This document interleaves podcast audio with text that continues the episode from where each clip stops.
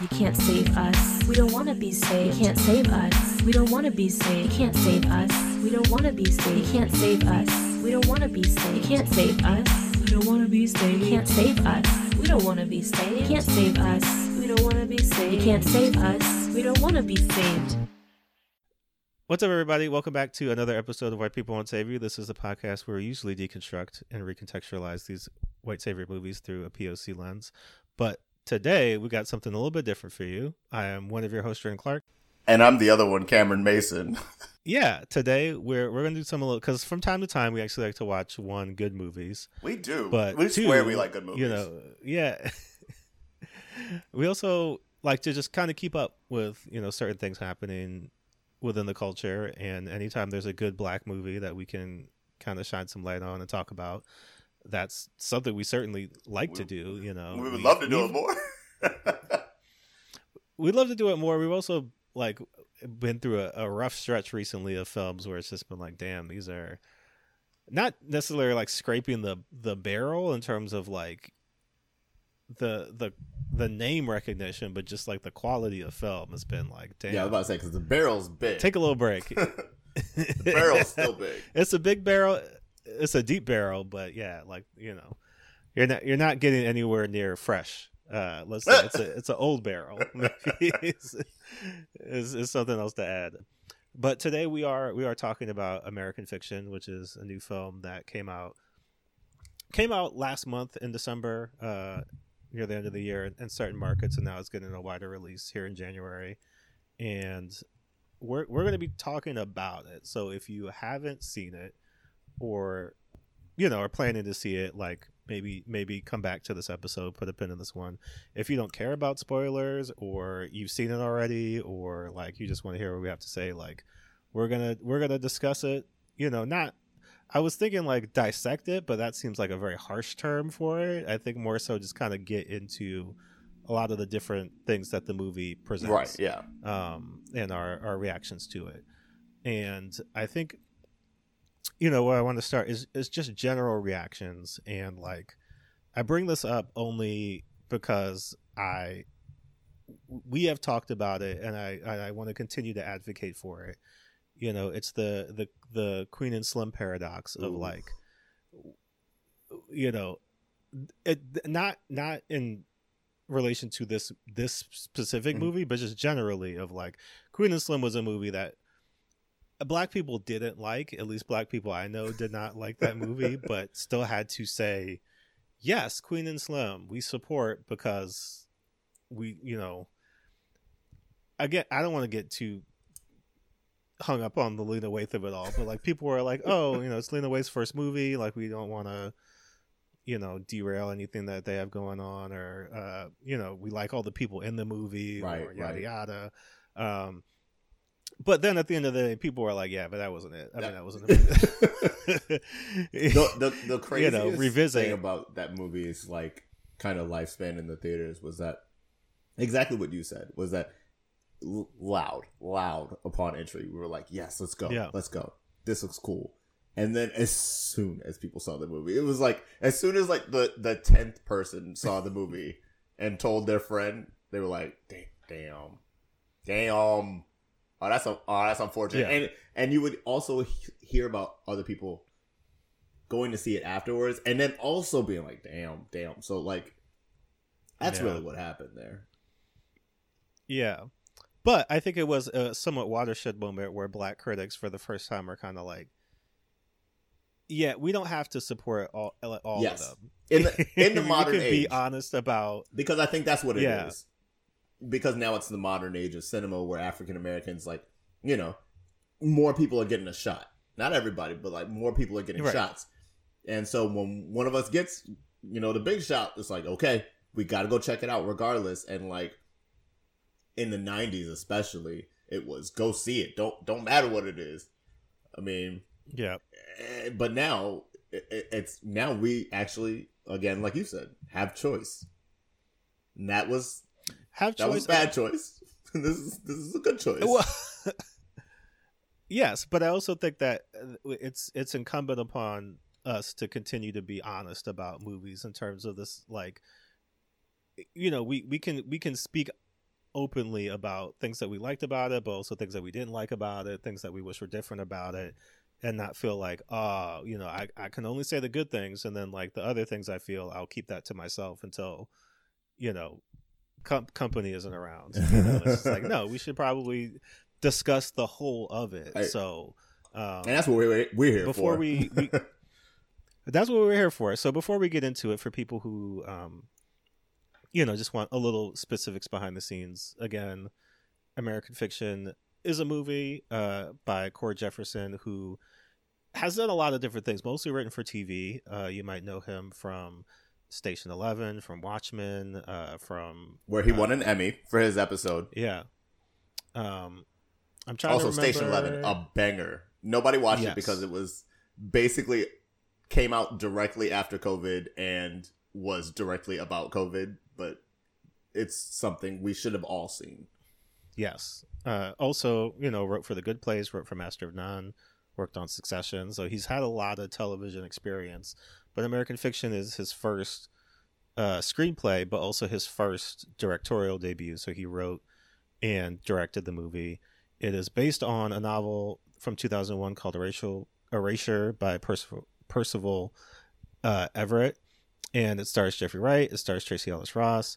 It stars Erika Alexander. It stars Sterling K. Brown, Issa Rae, a bunch of other very talented folks, and is about a black novelist who, you know, gets himself into a, a situation, you know, where he is upset at the state of his career, but also upset at the state of, you know, black fiction and decides to do, you know, basically like a satirical novel under a pseudonym that is in the vein of a lot of you know the hood novels and um, that that kind of fiction except it turns out to be a, a massive runaway success and he kind of has to continue to to live the lie and there's you know family stuff and other things going on around that but that's kind of the major conceit of it so um cam just just general feelings reactions thoughts uh after seeing the movie Um, yeah, if you couldn't tell earlier, this was a good choice. This I like this one.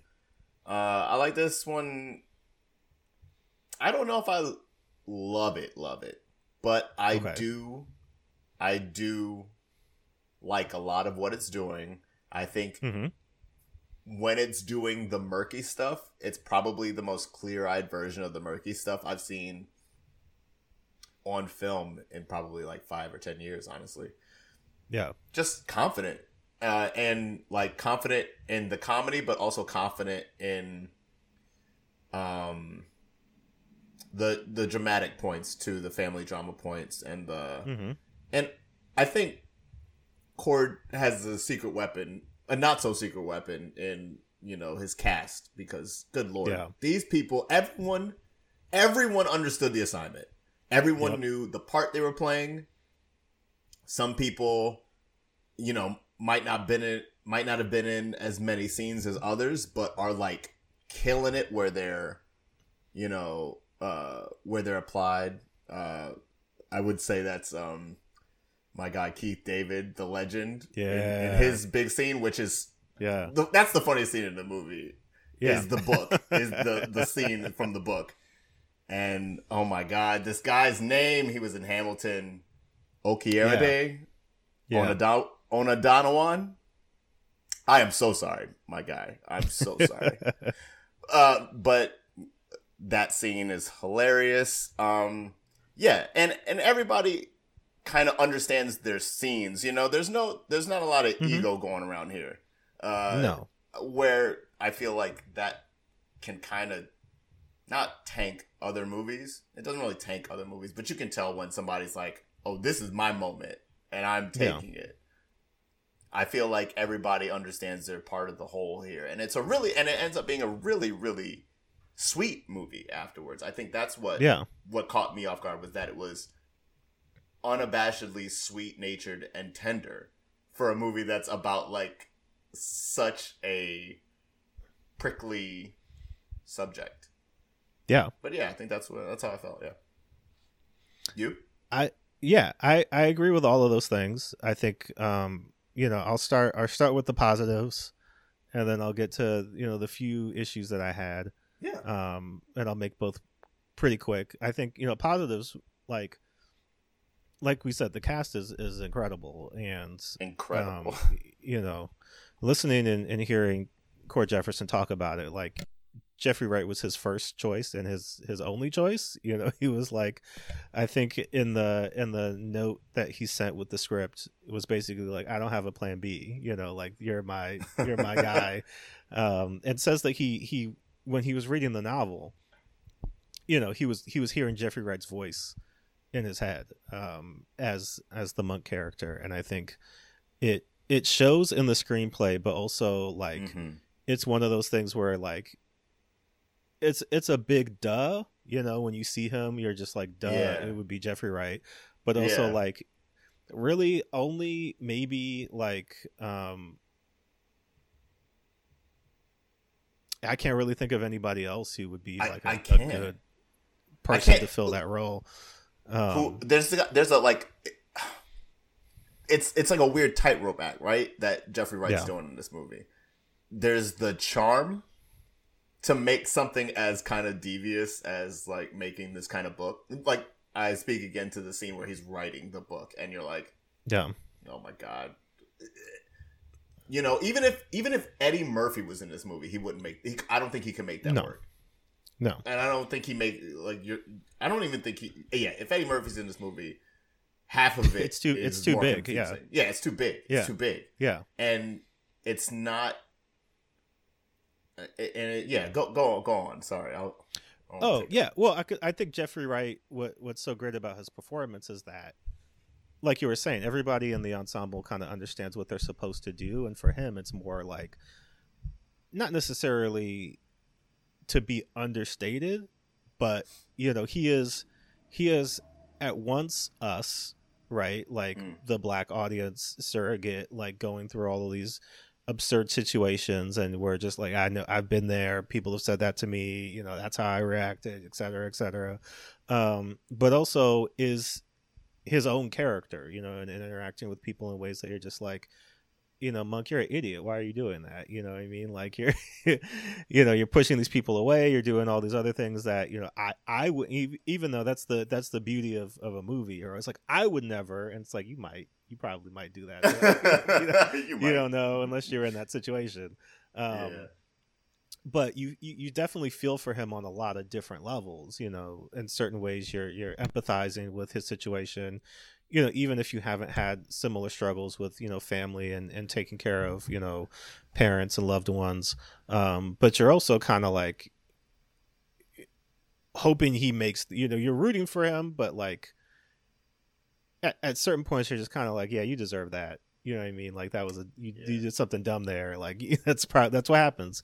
Um sterling k. Brown incredible performance. Uh you know every time he was on screen he it, it it's the kind of performance that's like it could easily go into eating scenery you know what i mean? Like Right. if, if it's somebody else who's kind of like takes it too far but he not only balances the drama and the comedy in a way that's like this is a real person. Um but specifically i think it's it's everybody right? Like everybody who has those scenes together right? Like his Mhm. scenes with jeffrey wright are you know enthralling. And uh, jeffrey wright's scenes with you know erika alexander are also enthralling. And then like when Jeffrey Wright and Issa Rae, you know, finally have a face to face. That's enthralling. Like all of these different Yeah. interactions are all, you know, work at at such a great level. And specifically, you know, for Cord, first time directing and you know, first big screenplay, I think really specifically on the directing aspect, like you can see you can see the influences, but you can also see like his original voice peeking through. And I think that you know what Mm. he he talked about in terms of being scared to di- to direct you know just in general of like not necessarily like i don't i don't know all the technical jargon of like you know what lens to use and like all this other stuff like Right. that's still stuff i'm learning about but just having that confidence to say well I, but i know the story you know and like i'm i'm working with professionals and people who have you know such a firm grasp on what's going on that like we can just kind of roll the camera and like figure it out as we go along. It doesn't necessarily have to be a science. It can be it can be an art. You know, we can kind of Mhm. make make art you know as as we kind of you know continue to move along so i think um you know we we we both read an interview that he did with mike Schur where they were talking about like you can do the you can do the big thing and the cool thing and the smart thing and like the thing that's gonna like get you you know nods from like you know real film heads and and all that stuff. Or you can do the thing that like resonates with people. And i think Yeah. more often than not he made he made that choice where it was like i'm going to do the thing that resonates with you when you leave the theater instead of trying to be you know the smart heady movie.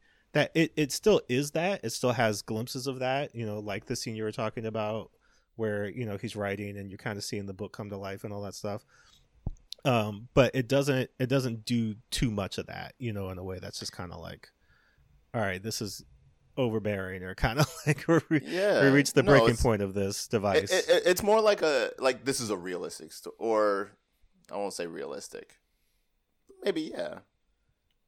Like the movie itself is more of a a movie steeped in realism rather than Yeah. in what you like when you read a premise like this. You kind of expect it to be a little kind of silly. sure And the scene I'm talking about for a scene like that to exist, and maybe maybe four, four, four or five more times. I kind of expected yeah to see more scenes like that going through the movie and was surprised to find out that that was like the only moment that kind of soared Right. out of reality yeah um yeah this movie's more like like a like the big chill or something like that or Yeah. like a moonstruck where it's so, it's so it's like a good like cup of tea or soup and it warms your soul kind of thing it never Yeah. like takes you out of the moment it leaves you in the moments actually if anything if anything it like leaves you in tougher moments to give Mhm. you a chance to like make a choice about whatever the thing happening is whether it's a Yeah. bad decision that monk made or it's a life happening you know hmm which there are several in the movie as well Yeah. Um, real quick, I'll go through my my things that I was like, all right, Yeah. Either either I wish it was it was a little different, or I can kind of Let's get the people what they came for. You know, the scene. Well, you know, because I think this is this is one of those situations where like it's I I would give it the movie overall like a like a B leaning B plus. You know, like I I enjoyed it. I certainly would watch it again. Um, I recommend people go see it, but it's it's I guess like my my first issue is the same issue I had with the blackening and the same issue I had with Candyman, which Mhm. is even more so like a almost like a plus is like I I wanted more. Like I feel like there was more you could have gone further than you did um specifically with the the idea and the premise. And this is one of those where I was like, you know, it it kind of ties into my second issue which which felt like there was another movie in my movie. You know what I mean? It felt like I was Mm. watching two movies and that's that's generally like a first time screenwriter issue is like I have all these things that I want to get in here and so I'm going to figure out a way to to get them all in in the movie.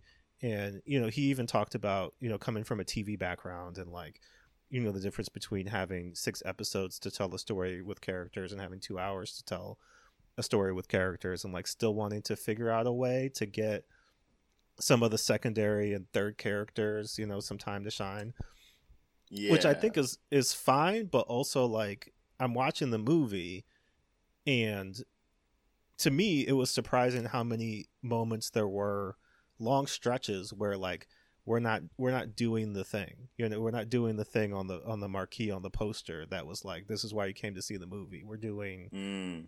family drama and we're doing like other things that are like cool and interesting but like you came to see this and like that's not happening to the point Mhm. where sometimes i was like he wrote a book right like we're gonna wait what happened with the is the book happening uh and then you would kind of get back to it and i'd be like oh okay you know but like i feel um that there there was a couple things it's not even necessarily about cutting them out but more so like how can you more tightly incorporate all of these things into the central plot. Um, right. and I think that's like that's like this needed one more pass, you know, to get to that next level where like where it is now is good, but if there had been time to just give it one more look or like more more tightly coil everything around that central premise, um, it would just been like a tighter like we're there, we got everything, we're knocking it out. Um, Yeah, I agree with you on a, a lot of that, but I think it was I think it was fixable. I think is what oh yeah, where I, I get I get a little mad, and I I'm not even mad. I'm not mad. I'm I'm not mad Yeah. at this movie at all. W- w- let's get I that. like it. I, if only if anything, I'm just nitpicking here because I think Yeah. it's kind of like I think I over I think I graded on a curve because uh, this is his directorial debut and Mm. first big screenplay, so it's like, dang, like you got this in front of you got it made, which is Yeah. pretty much the the big reward. You you you got it made Mhm. but I think what I I think I I agree with you in that it could have been a tighter script, but I think you can see that there are like attempts to bleed the two worlds. So okay, Yeah. so here's the here's the thing, and I I- guess I'll just be straight up. I the the movie itself kind of exists it balances back and forth between plots. So Yeah. uh, the A plot being uh, Monk, Jeffrey Wright's character, it is a little fed up at the state of like you know uh, black books and his place in the writing sphere, and you know he gets fired from his uh, professor job and such and such. And the plot about the book, and a plot, the plot about like the white reaction to the book, and so on and so forth. And then the other movie that we're flitting between like every other scene with is when Jeffrey Wright's character is called home because his mother is suffering with dementia Yeah. and his sister is a little fed up of like having to take care of everything and I guess this is the big spoiler since this is the spoiler conversation we should talk about it yeah. is that yeah. in like the first tw- 15 minutes of the movie uh, uh, jeffrey wright's sister's character lisa played by tracee ellis ross uh, passes away seems from a heart attack or something like that Now, can I stop you there? Because when that happened, I was watching this with my, like my whole family, and my sister sitting next to me. Oh, and wow. She, she stops and she's like, "She dead?" like she. i she- and this is why they cast her this is why they cast Yeah. her it's it's it's casting perfection honestly because tr- you're not gonna hire tracee ellis ross to do three scenes That's Yeah. you don't do it. You don't do it. So when it happens, like literally in the first twenty minutes of the movie, it's shocking. It is just as shocking to Yeah. you as it, as it is would be shocking to the family. Which Let's put like a pin in this. because I- thinking to me. I want to come back to this because I have I have Okay. thoughts about it, but I want you to continue Okay. where you were where you're going. Yeah. Okay. Um, so there is that secondary plot where he is called home, you know, and basically his sister can't take care of his mother of their mother anymore. Uh, his other brother, played by Sterling K. Brown, is not really interested, nor uh, like is He's he in a through things. place to. Yeah. He's going through his own things, yeah. Um, so really, the movie and, and nor do the two meet like ever in the middle. the plots honestly don't even talk about each other until Monk is forced to take his mother to a meeting, at, Yeah. or take his mother to the editor's office because the meeting is down the block at a coffee shop um, Yeah. which has like a little bit of comedy involved in that. But that is honestly the only time the two storylines ever meet and or Yeah. start to bleed in together, and it feels jarring when it happens, even though it's like a minor event, kind Yeah. of in the string of the story. It's just that I've and this this is only to, this is also to say that he did it very well. It's the the tone is actually kind of excellent, and like what Mike Schur said in that uh, conversation that we uh, t- watched was um, tone is difficult. Tone is Yeah. incredibly difficult. It's difficult to have an idea for a tone, and it's definitely difficult to execute because you can Yeah. shoot whatever kind of movie you want. This is also the same thing they said, but this is something as a filmmaker I know myself is that you can shoot whatever you want.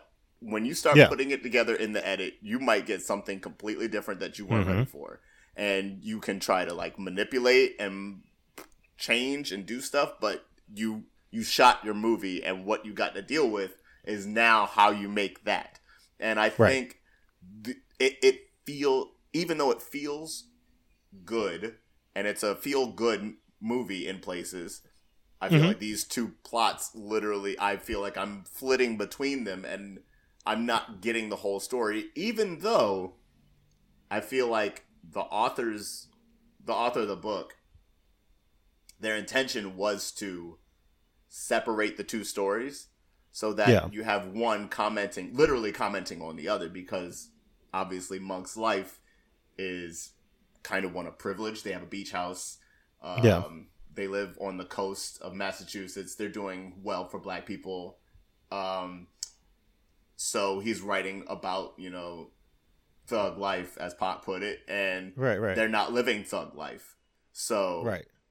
it's it seems like the author's point yet as a watch i feel like i'm watching like a sitcom and a drama that are just playing at the same time instead of watching a whole movie and I think that was kind of like, you know, I don't, I, I don't want to play script doctor and like, hey, right Cord, right right this is how you should have done it. um, but like in, in talking with my family afterwards, I think it, it's difficult to tell because obviously, in listening to to Cord talk about it, you know, like he has done several adaptations of things. Station Eleven is an adaptation. Watchmen is a is a kind of adaptation. It's not a direct adaptation, Kind of. it is. is He would even admit- material. right Right. Um, but I think in some ways this may have been too literal of it, like like trying to Mm. play too close because there's certain things that felt like it didn't make sense given other plot points and like I, I feel like I don't I can't tell which are this is from the book and this is something that we made up because he's like two thirds of the movie are different than you know the source material um, and having not read the book, I don't know which is which. But getting back to to Tracee Ellis Ross, like I feel like it's it's such a weird thing. There's two very strange things that happen in this movie that I I I'm not quite sure where they come from because like when she Okay. dies, that's fine ish only in the sense that like it it does really pull monk in. Like he's got he doesn't have an out. Like now he's kind of like there's no one else. I gotta do this right? Um but at the same time like they never talk about her again. Like there's never Wow. a conversation about like man lisa would have loved to be at lorraine's wedding or man like you know i wish lisa was here to see you know this book release oh okay like, i i do I wish I wish saying, I wish Lisa, you know, I'm in this terrible situation. Who do I normally talk to? Lisa. Oh, Lisa's dead and now you know. so I'm- you're saying it fe- she feels a little bit more like plot device than she, yeah, she dies and it's kind of like that's it. Like even She- you know those She actually Those literally dies after saying to Jeffrey Wright's character, like, "Well, you can't take care of mom I- right. You don't take care of mom's character. Who's gonna do it?" And then she literally clutches her chest. and and it's like it, it would be again another thing like in that conversation that um jeffrey wright and sterling are having at the very end where sterling's kind of like man you know i wish i could have came out to dad and like showed him the whole me and like all that stuff Mhm. like again that's another situation where you can kind of like invoke her or bring her in the only other time she's mentioned is in a joke where Sir, uh, jeffrey wright monk is, is saying oh like to uh coraline like oh like yeah you, you probably remind mom of my sister lisa like you're pretty you're intelligent you're a good kisser you know like yada yada. Yeah, um but like besides that we don't really get anything else from her. And so yeah, our thought was like she doesn't have to die.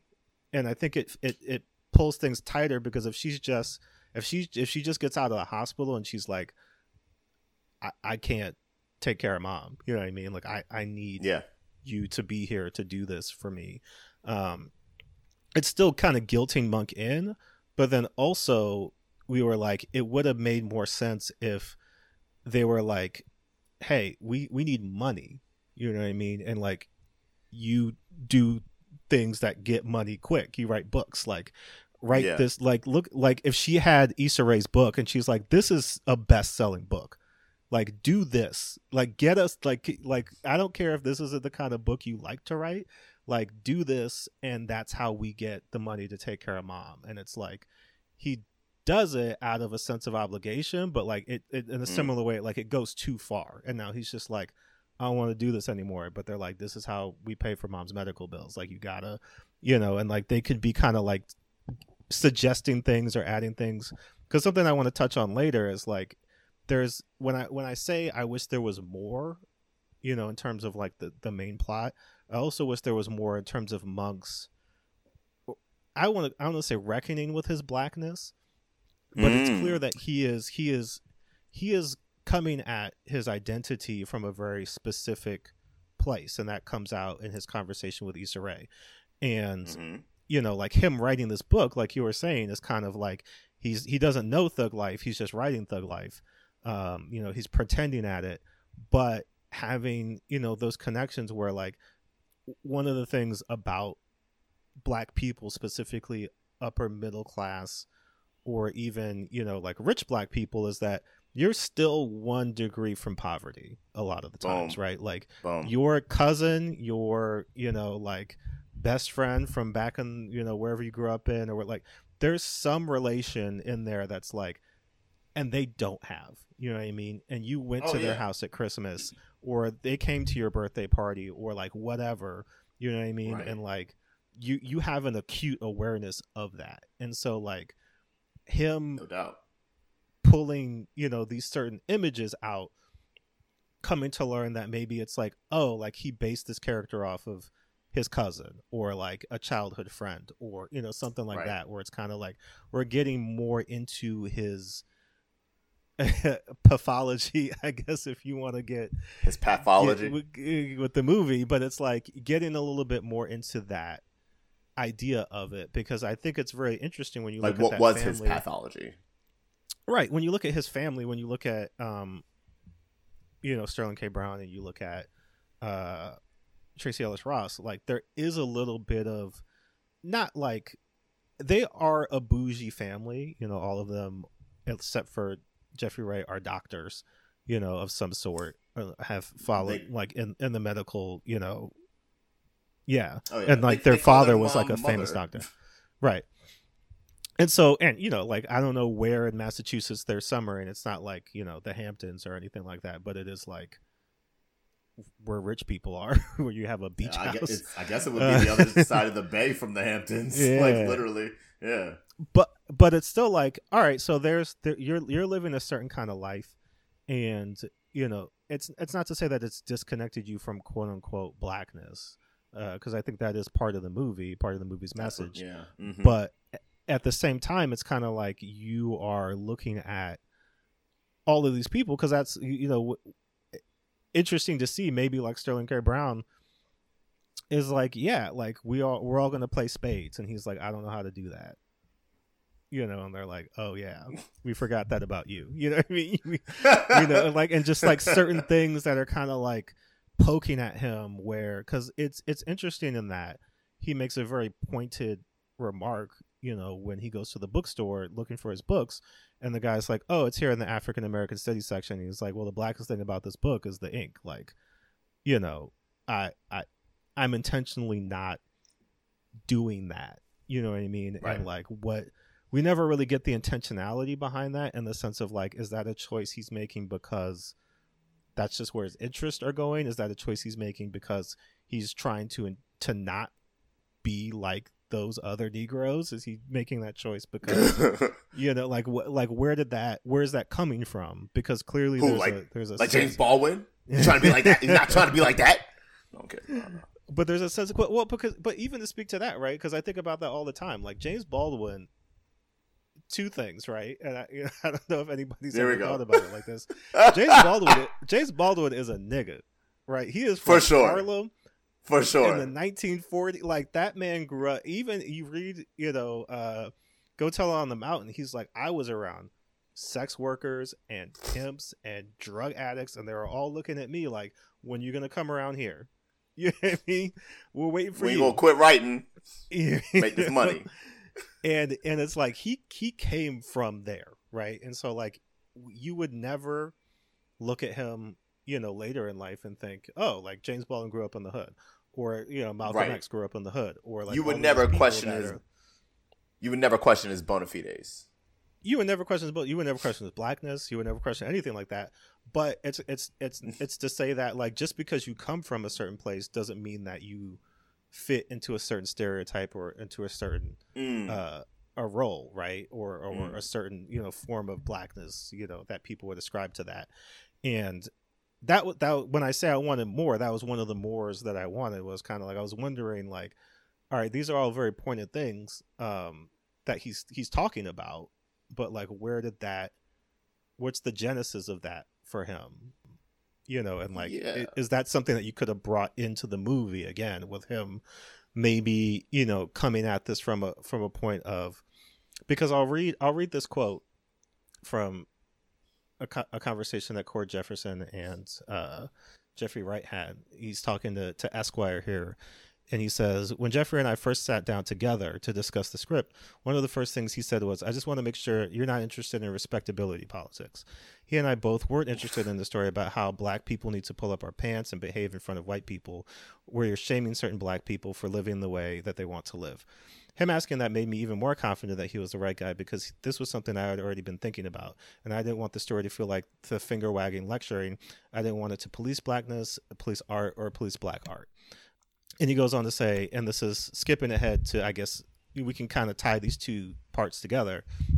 Is there's one thing that uh, Sintara, which is Issa Rae's character, points out in that scene is, you know, a real growth uh, moment for me in my journey as a creative person. I used to be a guy who was like, why does this person get to make this art? This art is stupid, it's hacky, and it offends me. And not only that they're allowed to make it, but that they're getting paid an exorbitant amount of money to do it.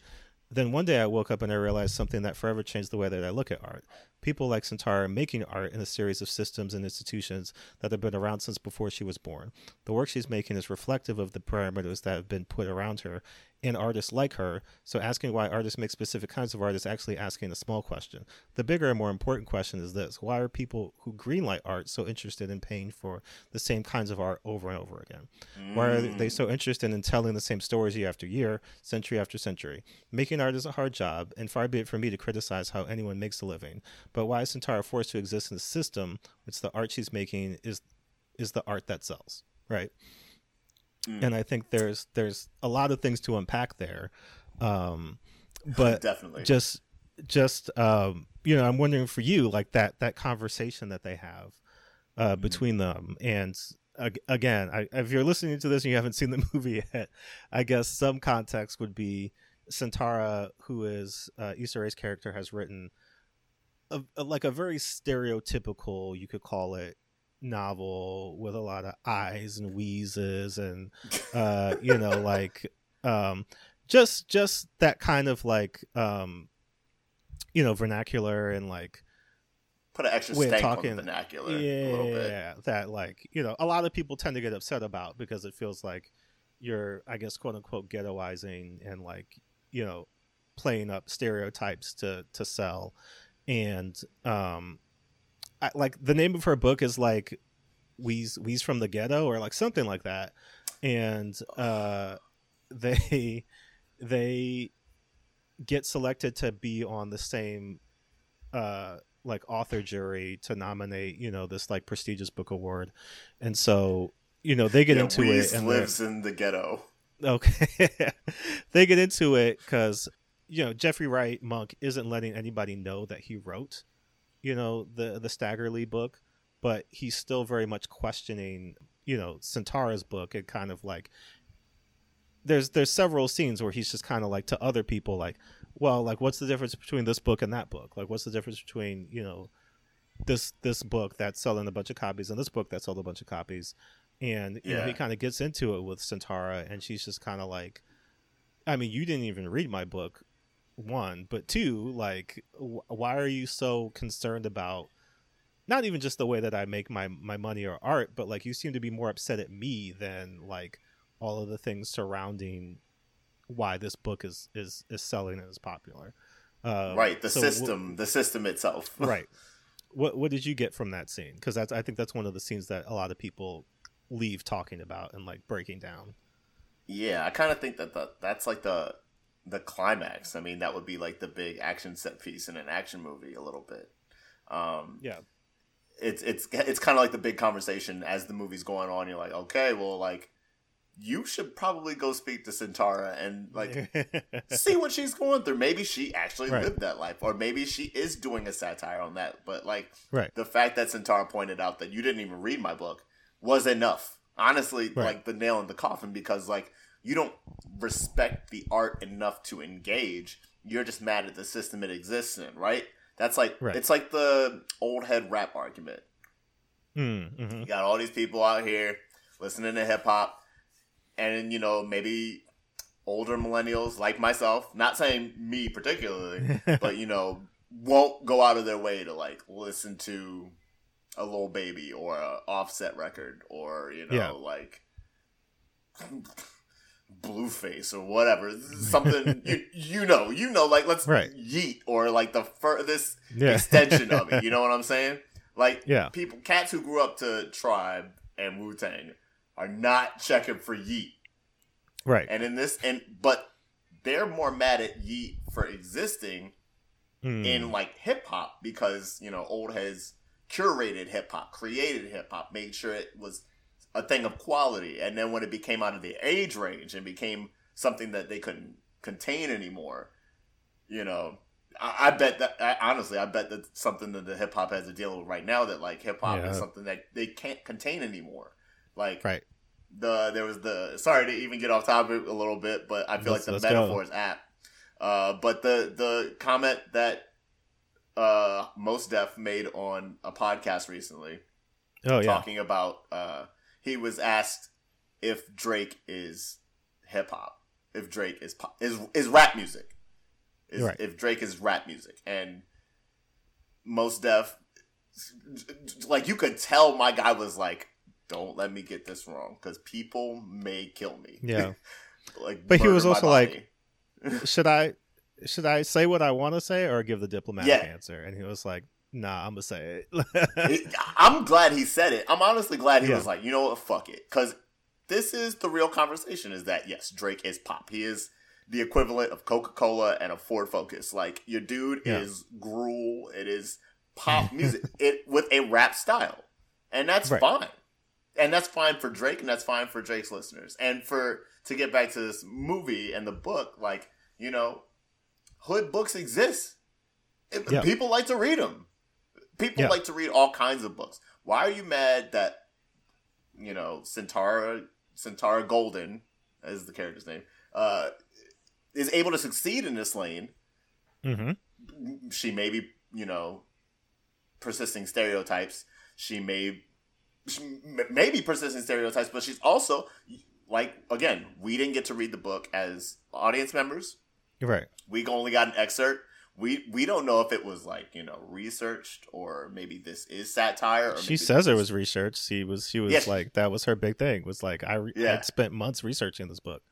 Right, so maybe it's like she probably hung out in Cherry Hill for like Cherry Hill, uh, Baltimore for you know three months and then wrote a book. You know, like just there's all kinds of circumstances that Monk is not privy to, and the fact that Mhm. he went on this whole tirade to even write the book, Yeah. uh, to even uh, change the title as you know the story progresses. He changes the title uh, from my pathology to just straight up the word fuck Yeah.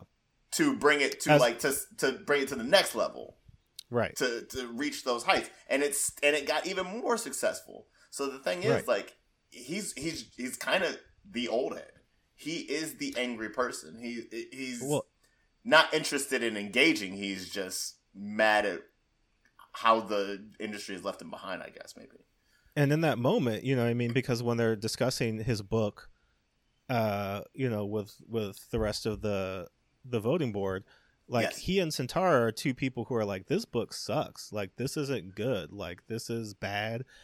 And you get the sense that he's he's he's slight like there's a there's a duality happening where he's glad that Centaur agrees with him, but also offended that she of all people would say that his book is trash when he was like, I was imitating you. Like I was trying to I was making a commentary on you.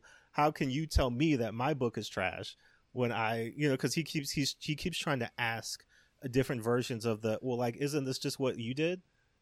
You know, and she's like, No, it's not.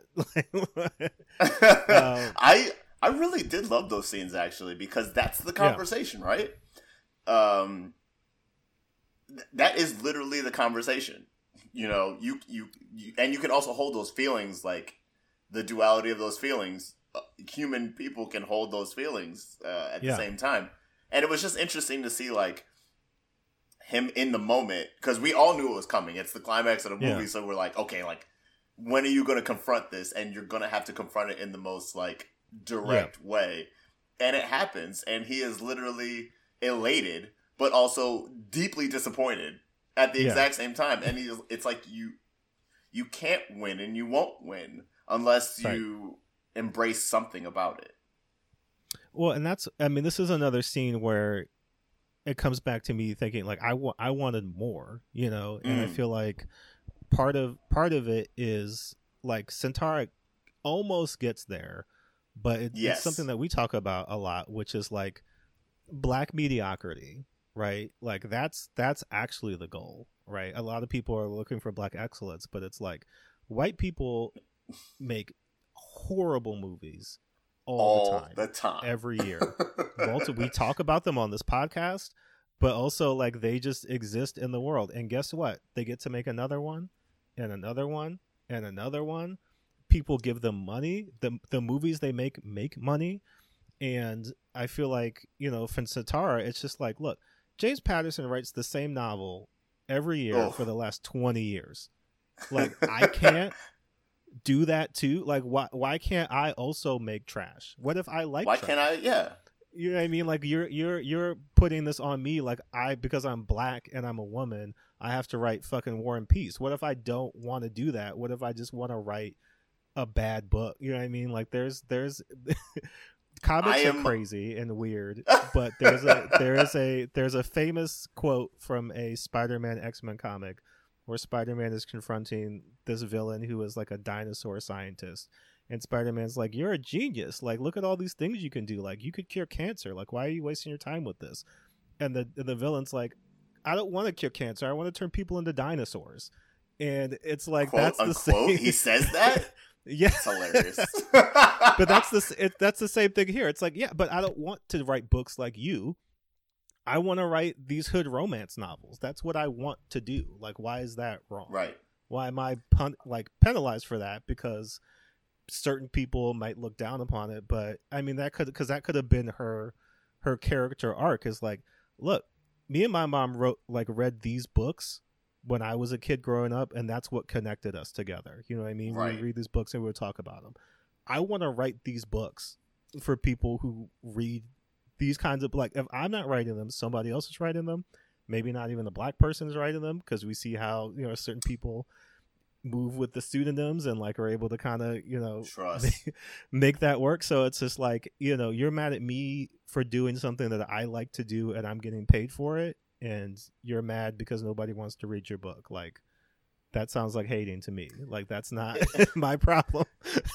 I just, you know what? Actually, I think even having this conversation with you right now, I'm realizing what I think I dig most about this movie is that the series of events play out kind of like I won't say like stages of grief, but play out in order of like the conversation, literally the ebb and flow of the conversation about white mediocrity or like black respectability politics, right? yeah, Uh, I'll say like you know the beginning, uh, you know, he sees the problem, he identifies the problem, and then Mhm.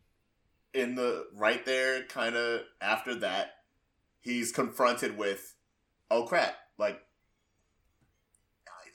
these politics I had about, you know, uh, the literary world are, you know, I guess they're kind of passe, maybe kind of false. I might be full of shit. And, but he's not willing to change his stance until something cracks, you know, beneath, till the floor cracks beneath him.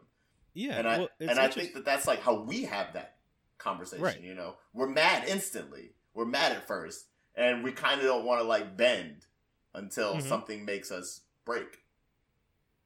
Well, I mean, it's it's interesting in in two ways. One, you know, that conversation that he has with his agent at about the midpoint of the movie, where he pulls out all the Johnnie Walker, and he's like, Yeah. "Look, you know, like people, people get around. You know what I mean? Like this, this, you know, cheap Johnnie Walker is what people drink because it's people just want to get fucked up. Like they don't really Yeah. want to think too much about anything. They don't want to spend a hundred dollars on a bottle of liquor. They want to get the eight dollar bottle and go have a good time with their friends.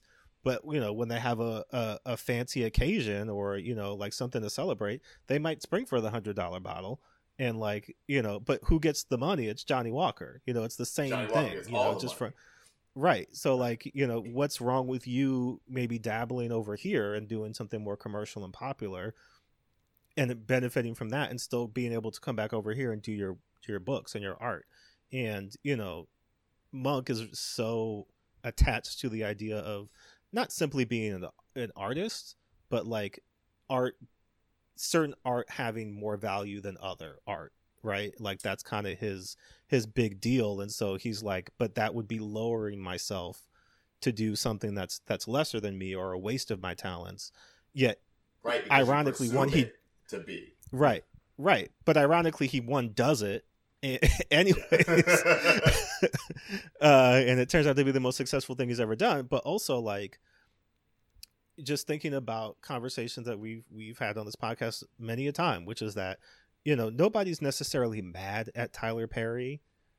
We're more mad that Tyler Perry was the choice for so many years, right? Like, if Tyler Perry existed in the same sentence as Ryan Coogler and Ava DuVernay and Barry Jenkins and uh, you know, like all these other people, it's like, well, that's not you. you what, what's your choice? What do you want to watch? You know what I mean? All of these things Right. exist, and you can pick the one Go that that one, best, yeah. benefits you. Because look, I've seen Tyler Perry movies in theaters, not necessarily my choice, yeah. But people people were there. It wasn't empty. It was a, almost a full theater each time. Like people want to watch those movies, and so is it? What do you gain from from speaking down to people who enjoy this?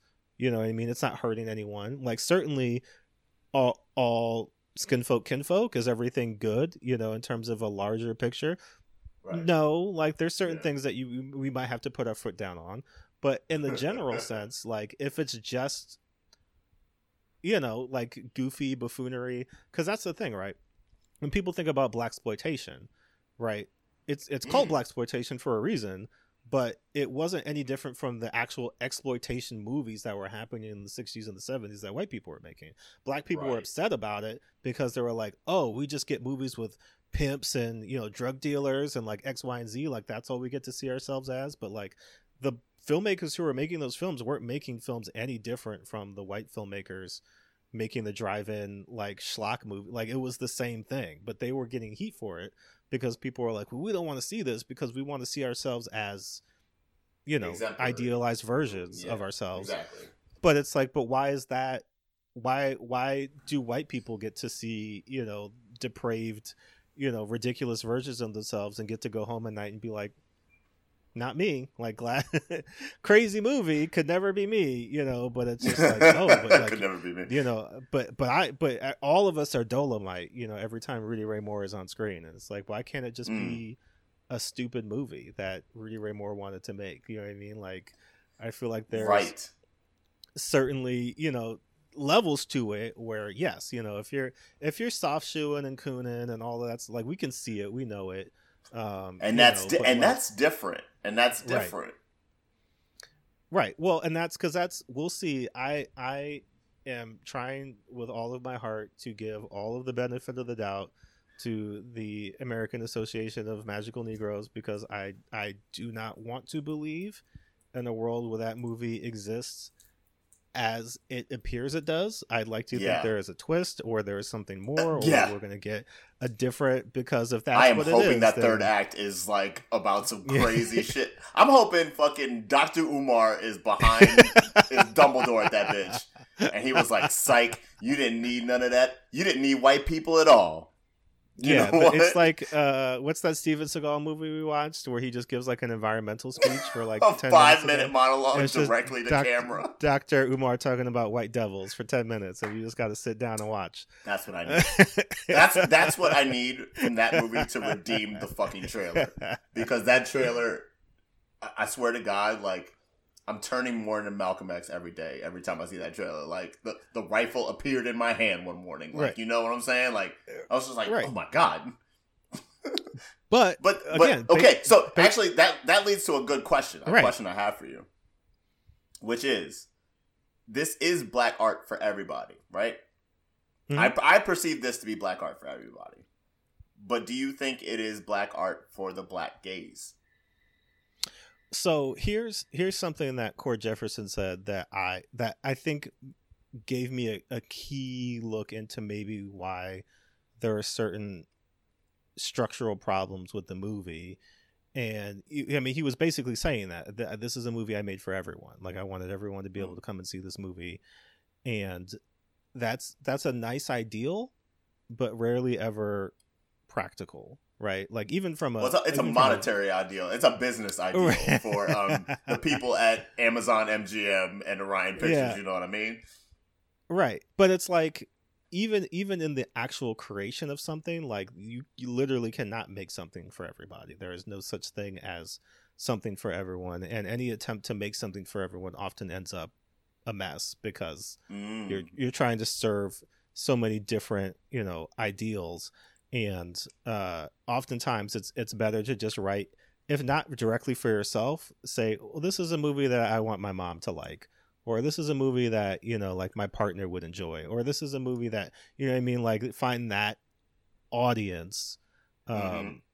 to create for because when you're trying to to think of everyone you know watching it and enjoying it i think you might get tripped up a bit and it's interesting because we have been doing this podcast for going on three years now and Mhm. oftentimes we discuss well this is a movie for white people this movie was made for white people this movie is is to yeah. and even and even in this movie american fiction you know his agent says well white people they, they just want they just want you to absolve their guilt like that's what they really want you know more than anything Mm. else and um i think it's it's interesting right because this feels like another movie that will go on the white liberal check sheet of like i've seen american fiction you know what i mean and like and i'm going to talk to my black friends about having watched american fiction and Yeah. like Your girlfriend's know. father will talk about having seen American Fiction at dinner. literally literally I, I told you i tweeted this literally movie ends i'm like behind me are two black men who have who have been talking at the movie uh which i did appreciate you know there was a lot of mm-mm or like da- like oh come on monk you know what i mean like a lot of that and You did they're getting up to leave yes yes I, everybody's getting up to leave. There's a white woman sitting in proximity to them. I have no idea if they know her. I don't know if, if this is somebody that they came to see the movie with or what's going on. But she starts having a conversation with one of them. And, you know, I love the movie. Oh, it's so good. Yeah, yeah, yeah. You know what I mean? Oh, man, like Tracee Ellis Ross. Like, I can't believe she died. Yeah. But it was, and then the, the white woman, was, uh, you know, but it was almost like a girlfriend's reunion uh, and they're like, "Oh, like what do you mean?" It's like you know, like it's Tracee Ellis Ross, and then like you know, like the other woman from Girlfriends, and they're like, "Who else was in the movie?" And like, uh, you know, like uh, Coraline, and they're like, "Oh, you mean Erika Alexander?" And she's like, "Yeah." It's like, "Oh, you're thinking of Living Single." That's two different. That's two different things. Damn, that's two And- different. Wow. Mm. But but I think that's the thing. Like what Cord Jefferson has said in interviews and suggested is that you know he wants people to talk about it. He wants people to have conversations about it. He wants to use it as a way to kind of get into some of these conversations that may because this is what art does. This is what good art does, right? Where like you know, if I just said, "Hey, Cameron," straight straight up Barbie, right? You ever think about death? It's like, well, no, like that's not, that's not a thing that we're just gonna talk about. You know what I mean? Just like as a conversation starter. But if we watch a movie, if we watch, you know, a movie where death is the central conceit, and we're kind of having this conversation surrounding it, leading into it, talking about, oh yeah, you know, I lost somebody close to me in in that way, or you know, like it kind of opens up those doors for people to have those conversations. However, you know what I mean? I feel like I do not want to be cynical, but we all lived through 2020. We We're have all had conversations with white friends, well-meaning white friends who who you know had a lot of kind things to say or maybe, you know, seemed like they had read a thing or two and maybe had learned a thing or two. And it's not that the world should have changed overnight, you know, in that way. But again, we've said it. We've also said on this podcast, if all we had to do was make a movie, nigga, we would have been making hundred movies a year. like- Yeah, we would have made like the Seven Samurai and that shit. Like, we we we why why if that's all it took, we would not be here right now. You know what I mean? Like we that movie would have because been we good at that shit. you know, so so do I do I think that this movie um is is it is it through the black gaze? Is it necessarily made for black people? I think that i don't even want to say yes or no you know because i, I definitely i definitely think you know this was a this was a movie made by a black man who has lived Mhm. this. And you know like he talks about it when he's talking about the movie like so many different things that when he was reading the book were like this is my life. This is my life. This is my life. And so you know he felt very connected to the source material and it comes across on the screen. Talk like there's a i'll send you this clip and i'll post it on the twitter. There's a great roundtable conversation with erika alexander sterling k. Brown tracee ellis ross and jeffrey wright where they're all talking together and talking about experiences they've had on set just in general that like have mirrored these and they were just like that's why when we got on set it wasn't even like hey cord how do you want me to play this? I knew how to play it. I was just like how far do you want to go with it? was more the question than what should i be doing? Because i i know this you know this is this is innate relaxing. to me. Right you know I mean?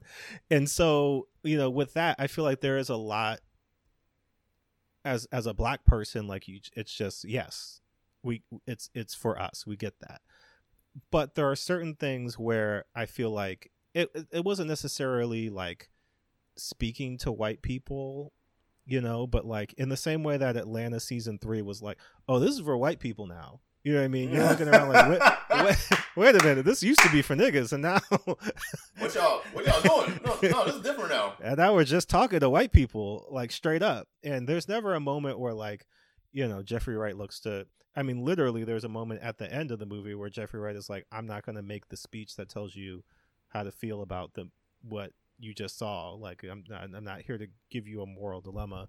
And even um let me see if i can find this quote. Yeah i mean he says that there there was a a, a latin phrase at the end of the book that basically translates to I offer no hypothesis, right?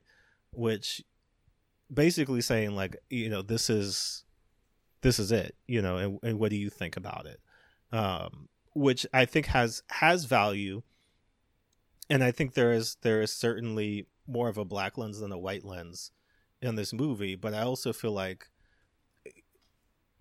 I guess let's let's use this to springboard into I'll throw a question back at you because I feel like the, the elephant in the room, the two elephants in the room, maybe three elephants. I don't know how many elephants can fit in a room, but the the, the elephants is surrounding this movie that I was a little surprised that nobody in an interview straight up asked him this question.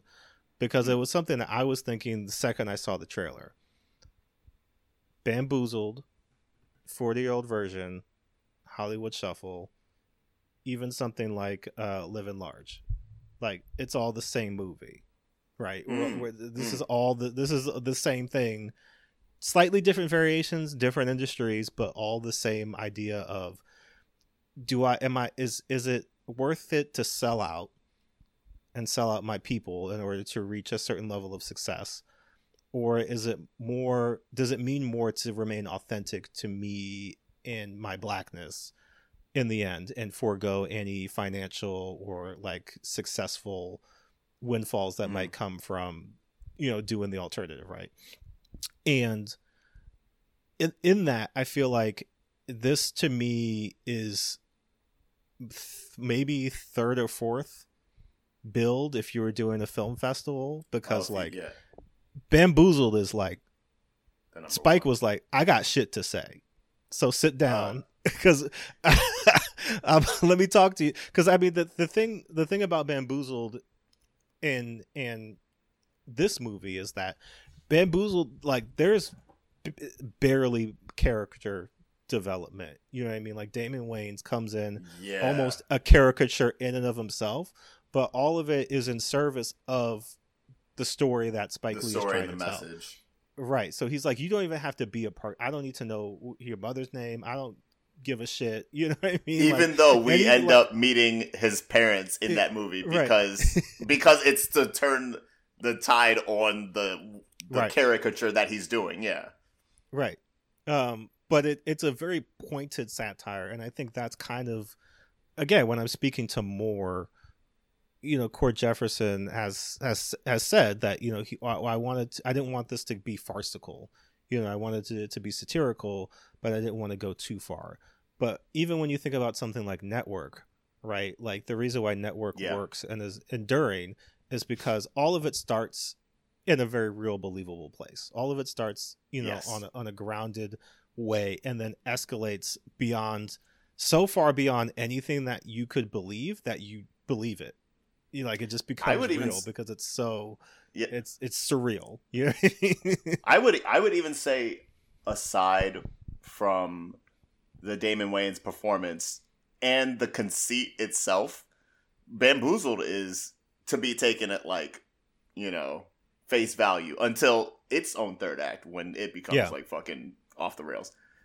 Right. Not even not in the same sense as Network. Network is like more like visually like we're in Yeah. black voids now and it's like you know, it's fucking uh Bergman movie now for some Yeah. reason, but like yes. Uh it's funny that you bring up uh Bamboozle because as soon as I got home from watching American Fiction, I actually uh fired up a friend of the pod, Feek the Hmm. Signifiers uh video essay on Bamboozled and the idea of cooning in the modern age yeah, which I didn't even I didn't even think about the ties between Bamboozled and American Fiction, but they are of the same. They're cut with the same cloth. They Yeah. they're uh, they're honestly acknowledging the same thing, just like one is Spike Lee and one is a guy who's a little bit more well adjusted maybe than Spike Lee, because yeah, because Bamboozle ends with like a guy had to fucking get murdered. yeah. And American And- Fiction, kind of, you know, it's satirical in the ending, but like, Yes, You know, and they- even they- but they even American Fiction thing. is like that ending is wild as fuck. I don't need to do that right? because even if I do that, you leave the theater and do you feel any different? Did I did I serve my purpose Right. any harder by having my main character get like you know lit up or whatever? Yeah. Eh, oh, because I I mean, the thing about Bamboozle, the Spike Lee was like, I'm using, I'm cashing it in, all the Yeah. cachet, everything. I'm, I'm putting all the chips here, and I'm gonna rub your face in this for how. It's actually wild that he got to work after that movie. well, I'm that dead at, serious. at the at the time. People hated that movie. They were like, "This is so offensive. I can't believe It's Spike Lee would do offensive. something like this." You know, Like even stylistically, he shot on like DV. It was like one of like the ten movies that year that Yeah. got shot on like DV tape. So it Yeah. looks like trash. It looks terrible. I mean, they did do a Criterion like 4K of it last year or something like that. So I don't know Yeah. what it looks like now. But Mhm. even back then in like 02 when this came out, it was like almost unwatchable. Like you couldn't even look Yeah. at it. And then it was you- harsh in it like what it was portraying yeah, the visuals. I remember that final shot of like Savion Glover just like sweating through the makeup, smiling Yeah. that hard smile at the camera. I was like, yeah, it's like it's it's it's cr- like cringe. The kids would say it's cringe as fuck, but it is Yeah. like it's how he wants to send that message. And Yeah, I, you know, Cord just wanted to, you know, tug at your heartstrings a little more than my other my guy over here. Well, that's what I'm saying. Like, Bamboozled is brilliant satire, Yeah, but it is like we're, we're we start at eleven, and then we just Oh. keep going. You know what I mean? Like we never come Yeah. down. Like yeah. the second the show starts, it's like strap in. Like we're gonna watch them put the blackface on. yeah, Literal watch them put the polish. black face on. You know what I mean? It's we're not we're not even like we're not even going with with stage makeup. It's like get the shoe polish out, Shoe put polish it on your face, and let's Yo, that shit with um tap dance. Tommy Davidson getting into character is like Yeah, Bamboozled low key is like top ten Spike, but it's Mhm. like it's such a hard movie. It is. yeah, It's a comedy that is. I'd feel fucked up if I laughed at any of the direct jokes. Like I'd I'd be Yeah. fucked up to laugh at any of the direct Right. jokes. but even you know like um, ooh, what's my man's name? Who plays the the executive? Oh, Michael Rapaport. Michael Rapaport, perfect. Everybody's cast, spice favorite spicy white. perfectly cast, and like I I don't know if Michael Rapaport was in on the joke, but Spike Lee I think wrote that almost to fuck with him. Yeah, the he's the, like- his basically I think it's his last line in the movie where he's like, Yeah. I could get another nigga off the street to do Yeah, your job or whatever. yeah, he was just like I I don't know if this man knows how we look at him, but I'm gonna write him that way. It's- It's crazy. If Michael Rapaport does not understand, then he just don't understand. Because like, right, bro, we look at your character in that movie, and his character's name might as well be Michael Rappaport. right. You're like you're just you're playing yourself, literally. You're playing Um, yourself, and you're playing uh, yourself. But I would also contrast this with 40 year old version, where I think Radha Blank Wonderful movie. did. Again, I, I don't want to compare them directly and like, you know, pit them against each other, but I think Yeah. what she did there is is the the modern update, you know, which is like Mm. again, if we're th- if we're thinking about Hollywood Shuffle to Live in Large to Bamboozle to you know this, and there's been other movies in the past. You know, like there were movies before Hollywood Shuffle that were addressing the same thing.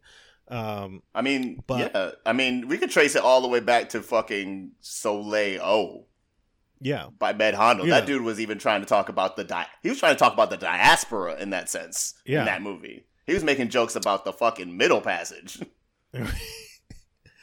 uh, but but I think what what is what is I mean, four year old version is is a beautiful movie, literally like black Yeah. and white shot beautifully. But I think what really gets why why I enjoy it so much, and what I think American Fiction could have taken from that was that she never really strays far from the thesis, right? Like we're always directly engaged with this play that she's making and like her her attempts to get that recognition and that validation that she's looking for as a black woman in the world of theater and you know having to confront all of these white people basically saying yeah but you know like can you do it like this? Can we make it like this? Like Yeah. what, what where's where's the black in the you know like we're looking for a bit more. And then you know we, we get the final play and uh you know everything that that happens there. And it's you know because kind of cathartic moment. And with with each of these movies it's interesting because american fiction i i, I do want to get to the ending uh here Yes, in just a second but like what what American fiction doesn't do, like all of these other movies, basically, the the quote unquote moral of Hollywood Shuffle is that you know, like you can still have a successful career without selling out. Like Robert Townsend ends up working at the post office, like everybody told him to, doing you know the the acting television you know commercials for that and using that like it's not implied that that's all he ever does you know but, But it's, it's implied that he's working it's a start you know it's a way for him to, to keep his dignity and still you know practice the art that he wants right um living large again is is not a good movie but it is a movie that Keep you know bringing like it a- up. yeah Well, because you know it was it was it was on a lot. I don't know if it was on HBO or something, but I remember It was on HBO. Yeah, I saw. I've seen it. Um, well, and even we could throw in CB4 as as as I would say CB4 is probably a little literal. bit more apt. Yeah. Yeah, but it's it's not quite the same, but it is similar messaging of like, you know, at the end of CB4, they're like, yeah, we're like, that wasn't worth it. It wasn't worth it to go through all that, you Right. know, just just to make a check, just to be on. Um, you know, forty year old version. Well, bamboozled is like, and, and then you die. Bamboozled is like, we kill you. The FBI, the police found you. Actually, Bamboozled just was like, hey, man, don't even try, dog, because the cops are always there. But bamboozled was was very much more of a searing commentary on on literally the studio system and like Oh yeah, it was it was it was less of us like hey black people like why are you doing this to yourself and more like look at what they do to us like let me show I- you what what they do to us you know what i mean yeah. The Uh, only people who are left alive at the end of Bamboozled are the people who decided to walk away. yeah Tommy Davidson and Uh, Jada Pinkett. They're like, right. all right, Yeah, I'm I'm good it. here. Meanwhile, Um, Damon Wayans got a bullet in his gut, and Savion Glover danced for his life and still didn't get that at the end. But but 40 year old version is again similar thing where Radha Blank makes the decision yeah you know i don't want to i don't want to do that Yeah, if it means that. You know what i mean? Like i can still make my art and do my plays and maybe i gotta take a longer road or you know kind of get there a different way but like but being me like- is going to be the better choice at the end of the day. being me is going to be the better choice and like you know it, i i don't like the way that i feel you know when i have to be in these spaces with these white people who are telling me these things asking me these questions you know what Mhm. i mean like i want to make i want to make art for my people you know about my people and like i don't necessarily feel like i have to shrink into the white gaze to do that right like i'm Right. gonna i'm gonna i'm gonna infringe myself i guess and talk about i've got a book that's coming out later this year a comic series that is about a black artist and there's a scene where he and his wife are are showing an art critic like his latest piece and the art critic is like oh like have you ever thought about playing something other than you know black people or like black scenes? And the artist is like no. The ends you know and like yeah, you know the the art the art critic is like oh you know yeah that's a shame but yeah anyways moving on to the next question. And the artist's wife is like why is that a shame? Like why what is what is lost here like what if my husband Yeah. painted a, a picture of malcolm forbes instead of malcolm x like what does the world gain from that you know what i mean um and you know it really is how like it's not blackness that is limited it's the white gaze that's limited right like the white gaze Mm. is is the small part and blackness is like so many things right so many and things so- that people still don't have any, you know, still aren't privy Right. to. And so that's where we get to the end of american fiction where i want to ask like your perspective of like you know monk goes through all of these things and he, he kind of wins He kind of wins he loses a little bit just a little bit uh, you know in in because I, guess wouldn't even say he lost his with- credibility. No, yeah. Well, it, I mean, I think that's that's the part where I'd like to know the difference between the book and the movie because Oh, mm. it it it kind of ends in a way where it's just like I mean, I guess it worked out for him, right? Like, you know, he he got to instead of making the movie about the book that he wrote, he gets to make the movie about his life writing His the life. book. And uh you know, like it doesn't seem like he lost anything in terms of like status or you know, black people weren't like you know, you motherfucker, I can't believe you, you know, whatever. It's just kind of like, uh, I guess you're good. Like, guy playing a to say- slave, like, gives him the head Yeah. nod, and I kind of like that last image. I think that last image is probably like one of the funniest buttons of the year because it's like the perfect like Hollywood. It was perfectly like the Hollywood ending, quote unquote. He Yeah. he at the end of it all when he find when we find out that um he got to write you know he got to make the movie of this situation instead of this situation just happened to him happening to him. Uh, Yeah. And then his brother drives him away in the car, and he gets like you know, he- looks up at the the black extra playing the slave with the AirPods in, and you know, then they share a moment, but then he like Yeah. the slave dude is like, "Oh, what's up, peace?" Throws him the two fingers, Yeah. and then drive off into the literal sunset, like Yeah. Sunset Boulevard, if anything. But right. you know, and, and I kind of, it's like a perfect button ending, right? Yeah. And like I just said, one of the funniest buttons of the year too. Um, but that in itself is like, you know, obviously way too easy, and an ending that Spike Lee would probably fucking spit at because they do the whole thing. They give you the bad ending, you know. yeah. Again, no spoilers. Spoilers. Uh, or sorry, we're spoiling it. Full spoilers. Yeah. Full spoilers.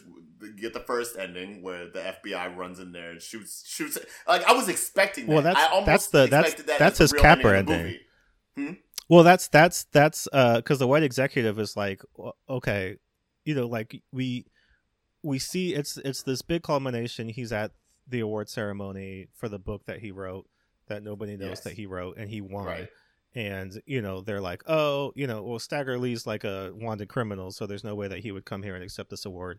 And he starts walking to, and I, I give credit to the guy playing the uh, the the jury judge. 'cause guy he's on the like, podium. And, and, Monk is up, and he's walking towards. This, I don't know why. He did do that pretty well. I don't know Um, why. Uh, literally until he's like taking the award out of his hand, he's like, "Oh, oh, okay, damn." Um, Which but I do, and I, I love that ending too. I do love that ending. yeah, Uh, of and then him reckoning with it. yeah, but so like there's there's he's about to say something. We cut to black. He's on the set now, and you know he's like, well, well, well tell me what happened. He's like I don't know, like you know I kind of said what I had to say, and that was it. And I was That like, was oh, it. okay, well, like what, well, you know that nobody's gonna want to watch that. Like, what else could happen? And then we get the ending where He, he, he says, goes, "Well, yeah, he goes to see Coraline. Like he he runs the dramatic like Hollywood romance ending where he runs out of the the award ceremony and goes to see Coraline, and they straight to her." maybe make up, maybe don't, but like it's the start of it's a new beginning. Uh, and the executive was like, ah, I don't know about that. Mm. Like, let's try it again. And he was like, fuck it, you know. And then like it's the ending where the FBI comes in and like murders him. And the and the executive is like, that's brilliant. Like that's, That's it. Let's brilliant. do that. I'm gonna fucking Yeah. cry. We gotta shoot this tomorrow. Right. And it's kind of like it's it's it's certainly a having your cake and eating it too. And I and I definitely do applaud the not having Monk do the speech that says and here's and racism's bad. and racism's yeah, Yeah, racism's bad. and white people, everybody's just so like, you know. yeah, yeah.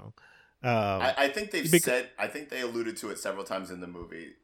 Not necessarily straight up saying like this isn't for white people. I didn't do it for white people. It's yeah. you know, but the ethos is not entirely there, but it's definitely displayed. Like the ethos happens Yeah. in a couple scenes where the ethos is it's not my job to tell you. It's not my job to educate Yeah. you at all.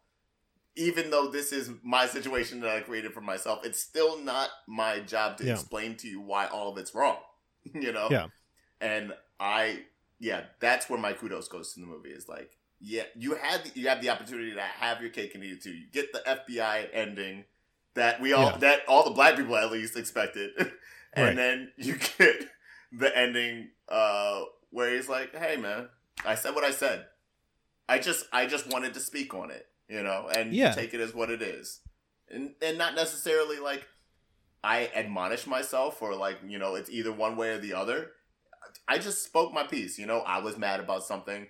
This was my reaction. This is also how you reacted, and you know, we all go our separate ways at the end. Yeah. And I I appreciate the movie for having the balls to tell white people that without telling them. Yeah, well, I think you know what's what's interesting is um like when you think about all the different ways that this movie could have ended, you know, because you're kind of Yeah. watching it and you're like, well, he's it's like he's not going to get away with this, you know, he's going to get found out in some way, shape, or form. He's going to have to come clean. Um, you know, it's certainly not like oh, you know, and he should be he should be run out of Hollywood or he should be like um you know, kind of put in in timeout, you know, writers timeout for like, you know, lying about who he was. But I I do I do wonder, you know, in a way like again, if if there's a way to to bring him back around to not simply just his blackness, but like I I would have been I would have been interested in the ending that kind of has him embrace more of of like what could be because like you know if it if it had been a situation where like Lorraine is like I don't want to say it but this is the only book you wrote that I read and I liked it. Because it was because it's because these are the kind of books that I read you know? I don't read the other you know the the the more academic books that you write like I like this kind of romancy or like you know hood fiction um and him being kind of like you know not necessarily like hey you know money's here but maybe being like oh, you know that i went i went through this whole thing but like if i had just written this book and put my name on it would it would it have been that bad? Because this isn't that bad. Like they may have just made my book you know like, right, right. into a movie. And like him because I think the one the one thing that we never really get that I would have been interested in seeing is like not necessarily what do black people think about this, you know, in like a writ large kind of way. Right. But like he really only the only black people he really only talks to are the people in his immediate circle and vicinity. Um and then uh Sintara. But like it would have been it would have been interesting if like you know he he was either on like a, a round table of other black authors or like went on a like this the next scene was like his book tour you know like he's he's touring the book Right. and like doing a reading because i would have liked to hear have heard more from the book but Yeah, I was kind of hoping But- for that during the talk show scene. I thought the talk Yeah. show scene should have gone a little harder, honestly.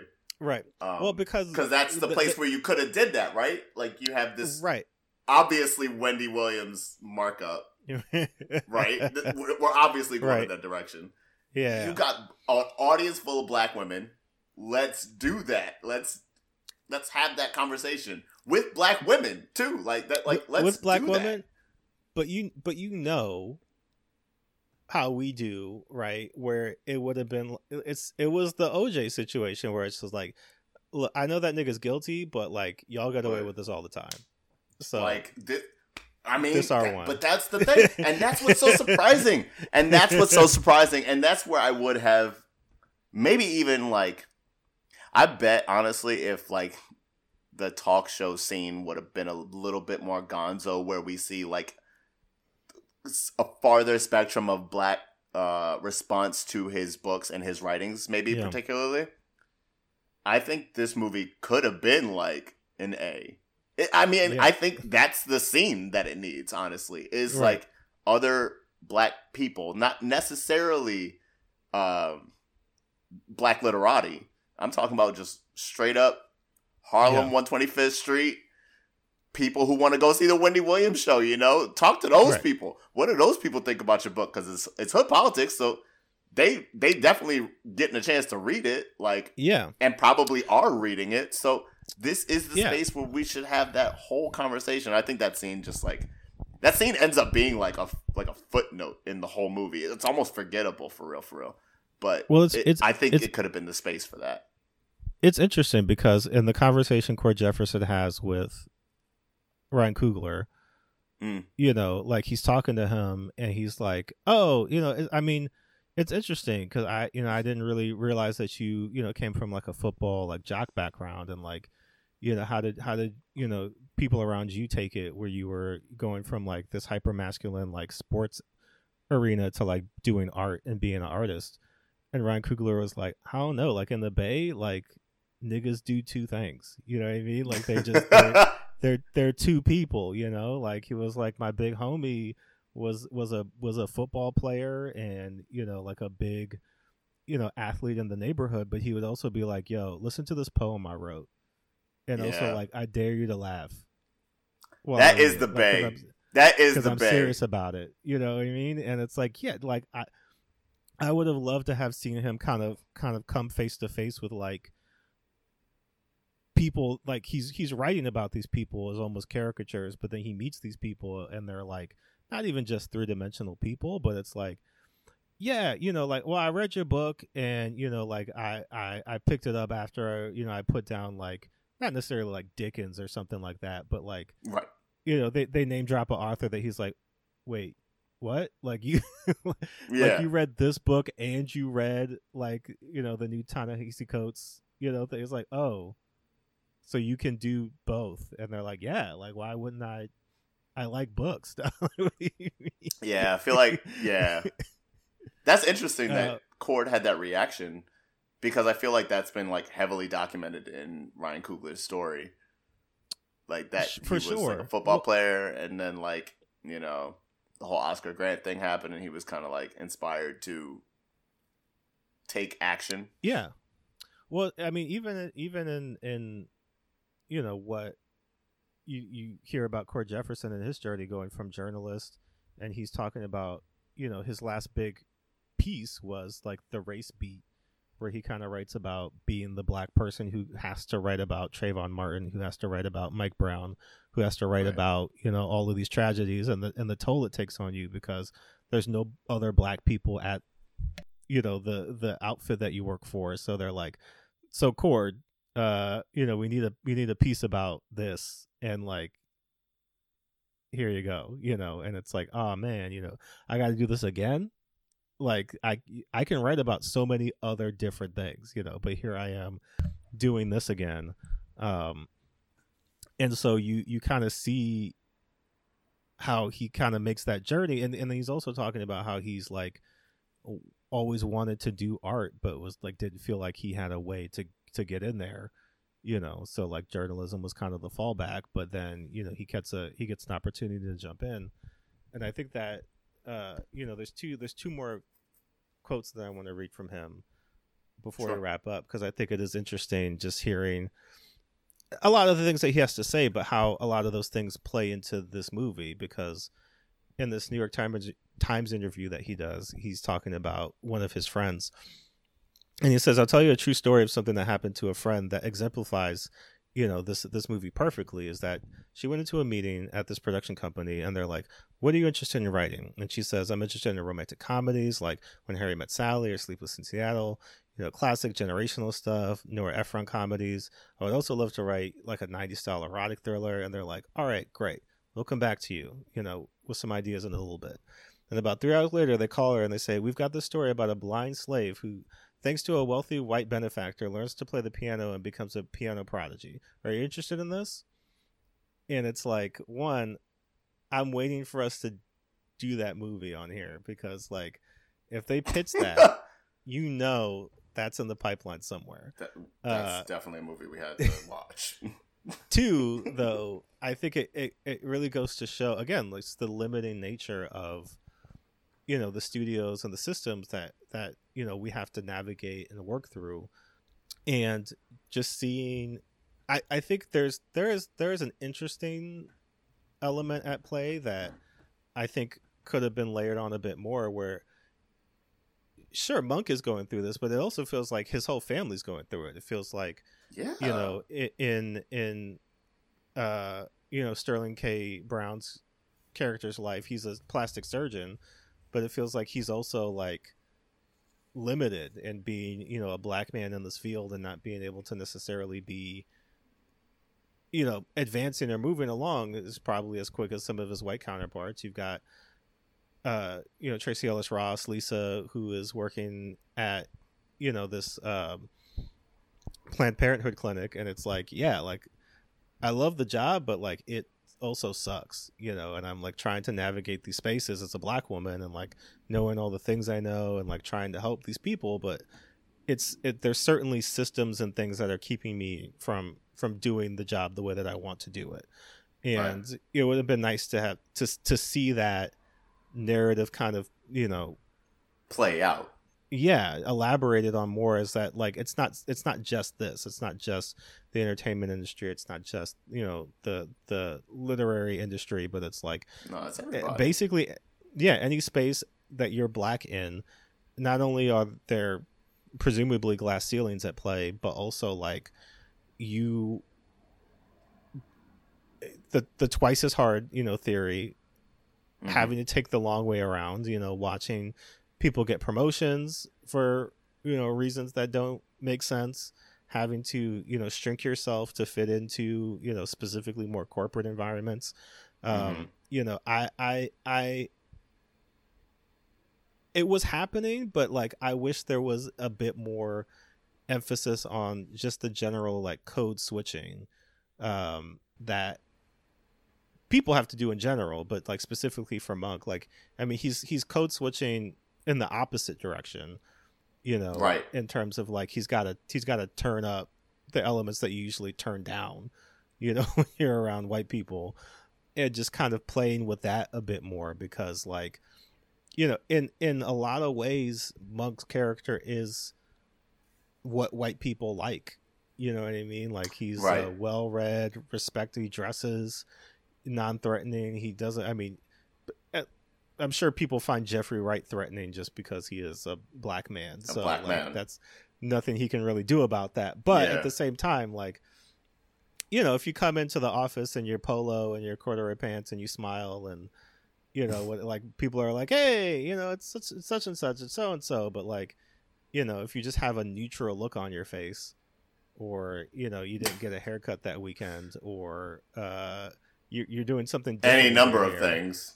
You know Yeah. what I mean? Like Tracee Ellis Ross in the round table was was like, um, you know, before I even get on set, sometimes they're like, you know, Tracee, I know your hair is difficult, and she's like, my hair is difficult. Like we're not even talking about me. Like, my, you know, like we're we're. How is already my hair being hair. difficult? What the right. fuck? It's like it's like My I- can't ask for nothing.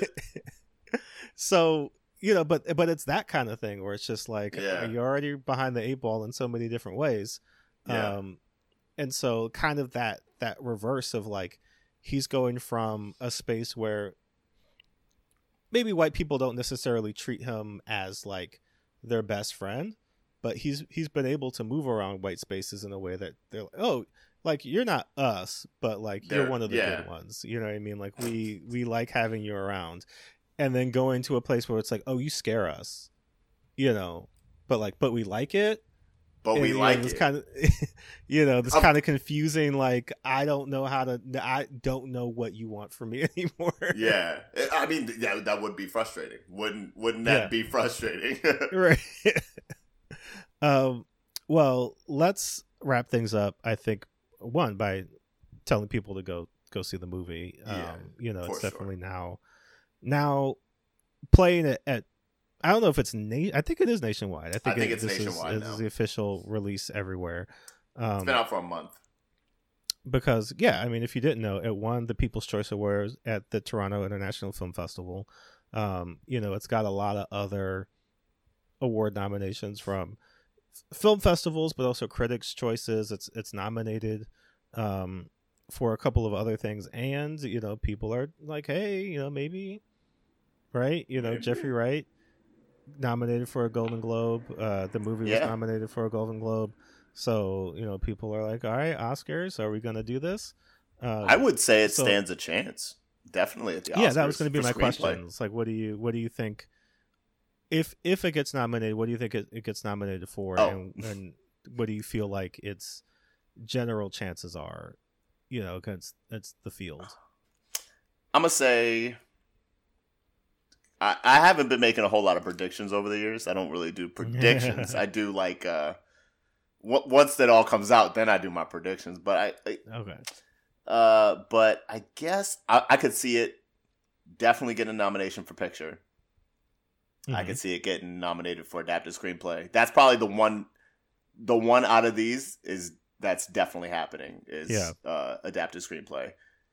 I could see best actor nomination for uh, Jeffrey Wright. Yeah. They don't got like new director award, but No, I don't see him getting getting the director nomination because I feel like the only first timer that's going to get that nomination is going to be that uh, Celine song for Past Yeah. Lives. I think, but adapted screenplay is like nothing to sneeze at. That's that's usually the award that goes to the movie that should have got Best Picture. Usually gets screenplay. That's what happens. Like I'm gonna say ten times out of ten. Yeah. Watch this year's Oscars. Go through the Wikipedia page. I'm gonna tell you, you're gonna be like, oh, the one that won screenplay was like super dope, and the Yeah. one that won that year pisses me off to this day. Um, but yeah, I think the guarantee lock nomination is screenplay, and I think the guarantee lock win might even be screenplay. Yeah. hmm Yeah, it's tough because, as people have been saying, this is going to be the year where not only are there going to be so many deserving movies that don't win, but also yeah. movies that just don't get nominated. That aren't going to get nominated.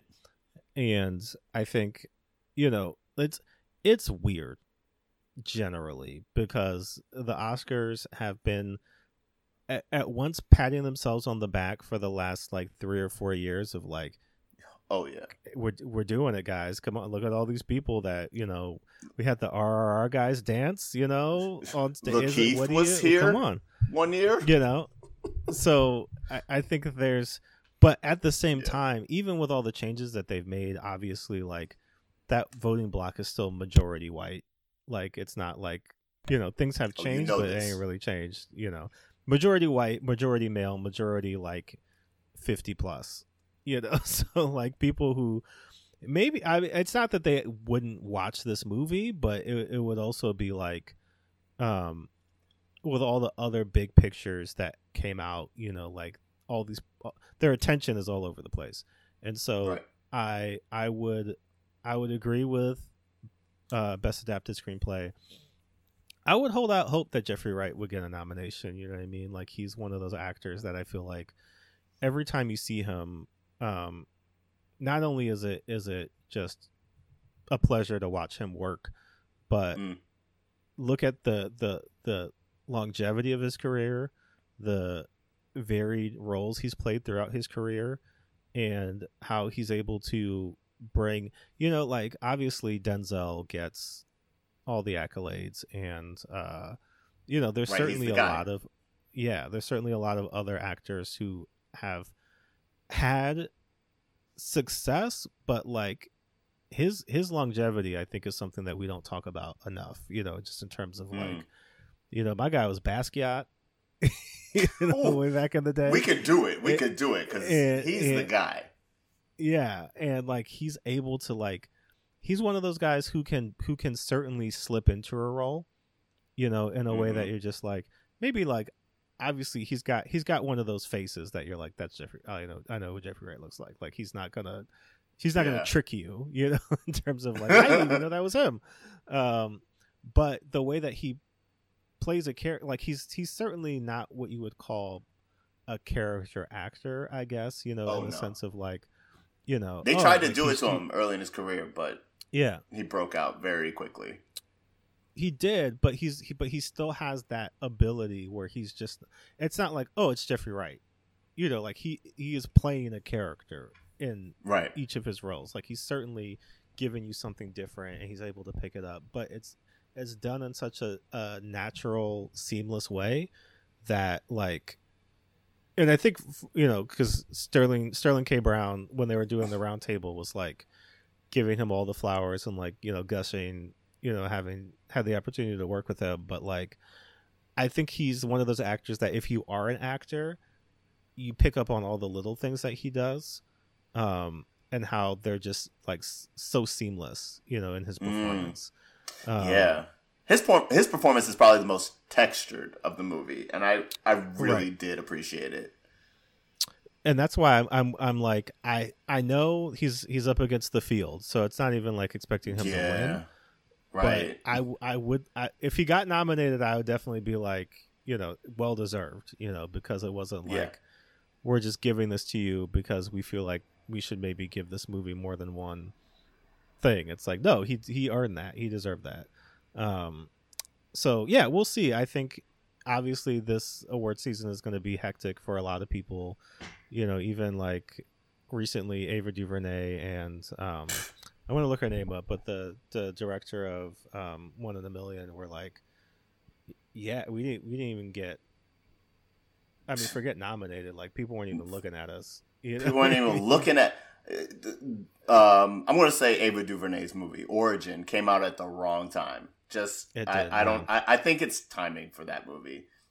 It Yeah. should have came out at least a month earlier, or just pushed it to 2024 and just like moved on with things, like and just let the Yeah. movie come out a year later. Uh, it's unfortunate what's happened to that movie because I, I do want to see it desperately. Uh, Yeah. I'm talking about Ava DuVernay's film Origin about, um, uh, well, based on the book uh, Cast, and it's about how um, how we're all born into different caste systems, and Mhm. kind of like that's why that's why people are in the positions that they are in generation after generation after generation. Hmm. I, I I desperately want to see that movie, but it's Yeah. not like it's not accessible. Oh, Right. Mainly because it, it it came out through Array and not through a major studio. Right. Yeah, and I mean that's that's you know even like one in a million was streaming on Amazon. Um, yeah. Director A.V. Rockwell uh, wanted to get her name in there, but Oh, a thousand and one. Oh, I'm Yeah. sorry. yeah, well, because it's it's well, but but both of them. I mean, Ava DuVernay's been talking about you know Origin recently and like trying to get that in front of people, and then A.V. Rockwell was also like having a hard time over here too, you know. And- Yeah. And I feel like that movie came out in summer.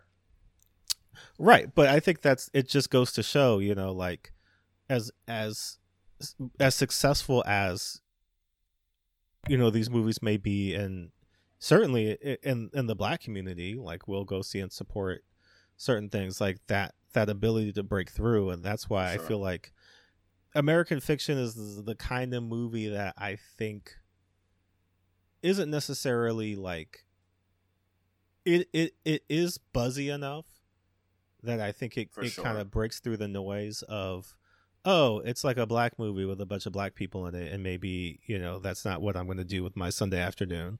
Um, but you know, it's it's able to get through that space, but it's also still like I can I can certainly see it maybe maybe not getting you know the audience that it deserves just because there's so much going on and now we're we're getting towards play catch up period you know like i just saw poor things and you know the boy and the heron and you know i'm sure there's other people who are probably also like oh man you know all these movies that i didn't get to see like let me go Right. play catch up, you know, before uh you know the Oscars come around and so it's what it's, certainly yeah, it's advantageous in the sense that it is out now and you know people can go see it alongside all those other films, you know, like it's going to Mhm. have a run where it kind of coincides with Oscars coming up, so like hopefully that gets more people's attention, but it's also still like yeah, you know, it's to be cuz I was looking for the budget and I saw a number that I was like, no fucking way. And then I saw a number that I was like, that seems like what it costs to make a movie. Uh, because one one one site had the budget at 1.8 million dollars, and I was like, bruh, that's like That's a day of filming. like, that it's was not- impossible. That's, That's not, going to get you nowhere. Uh, you can't even like rent a location. Um, Yeah. For and what? but then there was another one that was 25 million dollars, and I was like, that seems like that. Yeah, you could probably have done that for that. And But in the whoa, but in the interview that we saw, he said that he got way under ten. Well, somebody offered him way under ten, and that's why he went with. Uh, oh, I thought that's what he got. the studio he went with. Yeah, I'll let me see if I can find it. Um, Yeah, because this last quote where he says, um, you know, when T Street, the producer of American Fiction, told me that they're greenlighting the movie, I started crying in the meeting because I had been told no for so long. I'd worked on all these things that just sort of went nowhere, and it starts to break your heart. And eventually, you wonder, is this ever going to happen for me? Is this is this just going to be a thing that I wanted to do my whole life? um, but I never got to accomplish. And so the fact that I was able to crack the door just a little bit to make this, you know, I feel incredibly honored. And I think that again speaks to, you know, like even uh, yeah, the Mike Sure interview, they were like, "Oh yeah, my agent was like, oh man, just wait, the offers are gonna come rolling in, like all this money's coming," and Yep. certainly offers came in, but yeah, like certain people value things differently. You know, even if they have the ability to make the film, and you know, he even said, "Hey." People were, were apologetic because they were like, "We love this movie. We we would love to make this movie. You know, we just can't." And it's like, but why not? You know what? But yeah, what, what, yeah. what is it that's stopping you from making this movie if you love it so much? Um, right. you know, and I think that that goes to. I mean, we'll we'll post this interview because it is really much you know worth watching and reading. Um, but you know, they kind of talk about there's there's so much, not just risk aversion in Hollywood, but also like people are doing. It's it's almost like Moneyball with film, where people are like, this this is going to make money and this is not. And Yeah, what's the secret this- algorithm to say what thing will make the money? yeah, and we're not basing because this. they're not even going like- for risk aversion. They're going for like Right. what quadrants does it hit, and if it doesn't Right. hit any of the quadrants, it's not even worthwhile to us. right because th- we're not basing this on like the quality of the film or like you know what what might be popular or speak to certain demographics we're literally just like this doesn't fit within you know these these spectrums that we deem to be a successful film because i think Right. they were they were saying I I don't know what studio this was, but it was like a, a I guess a big new Chinese studio, and somebody asked them, "Would you make, um, you know, the Green Mile today?" And they were like, "No."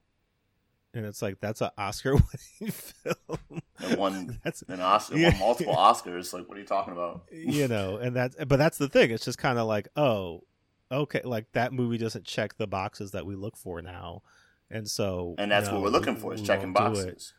You're right. As opposed to like, oh, like we we see even because that's what Cord was saying. He was like, you know, I I had a lot of different ideas, but I was like, if I could just choose small budget, big concept, right? Like a movie that I can make on a smaller budget but has a big, you know, conceit, a big Idea. appeal.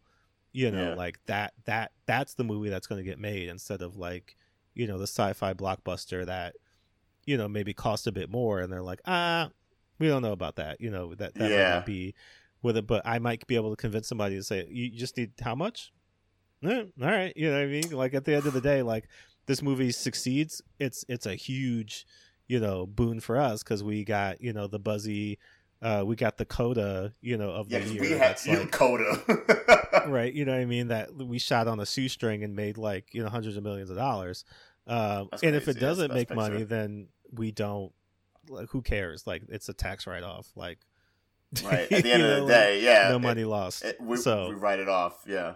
We don't lose.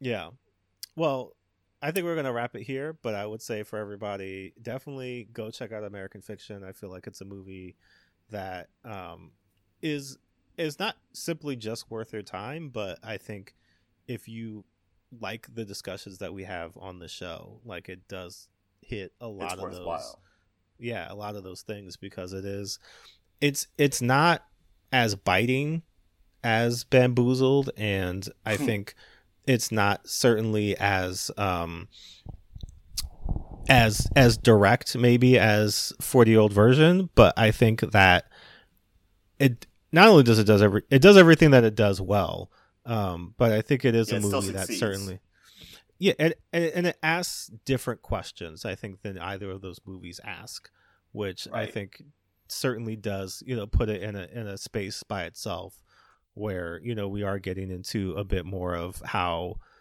we view black art generally instead of just like you know our own personal value but like challenging how we value things that you know a lot of people do. Like maybe it, it might not be for us but is it should we spend our time judging something just because it's not our particular cup of tea? Or is it like hey maybe i'm not going to read that book watch that movie listen to that album but like i certainly don't begrudge it for existing and like I'm, I'm, ha- I'm happy that people get joy out of it you know it's not hurting anybody so like just let it be and let it rock and like you know there'll be something for you down the line you know I like that.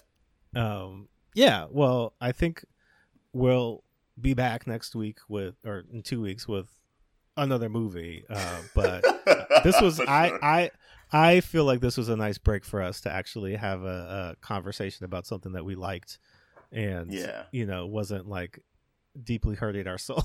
a welcome can't tell- detour. yeah, I, I I don't I don't think our audience is uh masochistic in that way where they like it when it hurts us.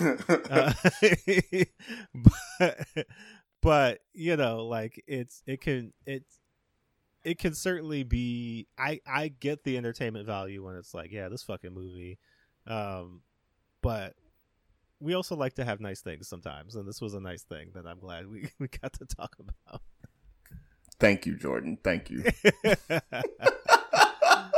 uh, well, as always, you can find us at White People Won't Save You, uh, White underscore Pod on, I, you know, uh, it is twitter.com still. I, I was gonna say Jack. Jack named it Twitter. I'm gonna call it Twitter. You know, so there you go. Yeah. still still Twitter to me. Um, uh, white underscore Pod there. You can also write us at White People Won't Save You Pod at gmail.com. Cameron, where can the people find you? Uh, you can find me at the Blipster eleven thirty eight on Insta, Twitter, and uh, TikTok. I put up a I put up one last week. You might get another one this week. I, Ticking and talking. It's slow, but Yeah. slow motion better than no motion. Do it. Do it. Um, you can find me on Twitter and Instagram at Jarasosa18. Uh, but we'll be back in two more weeks with more Caucasity. Peace. Peace.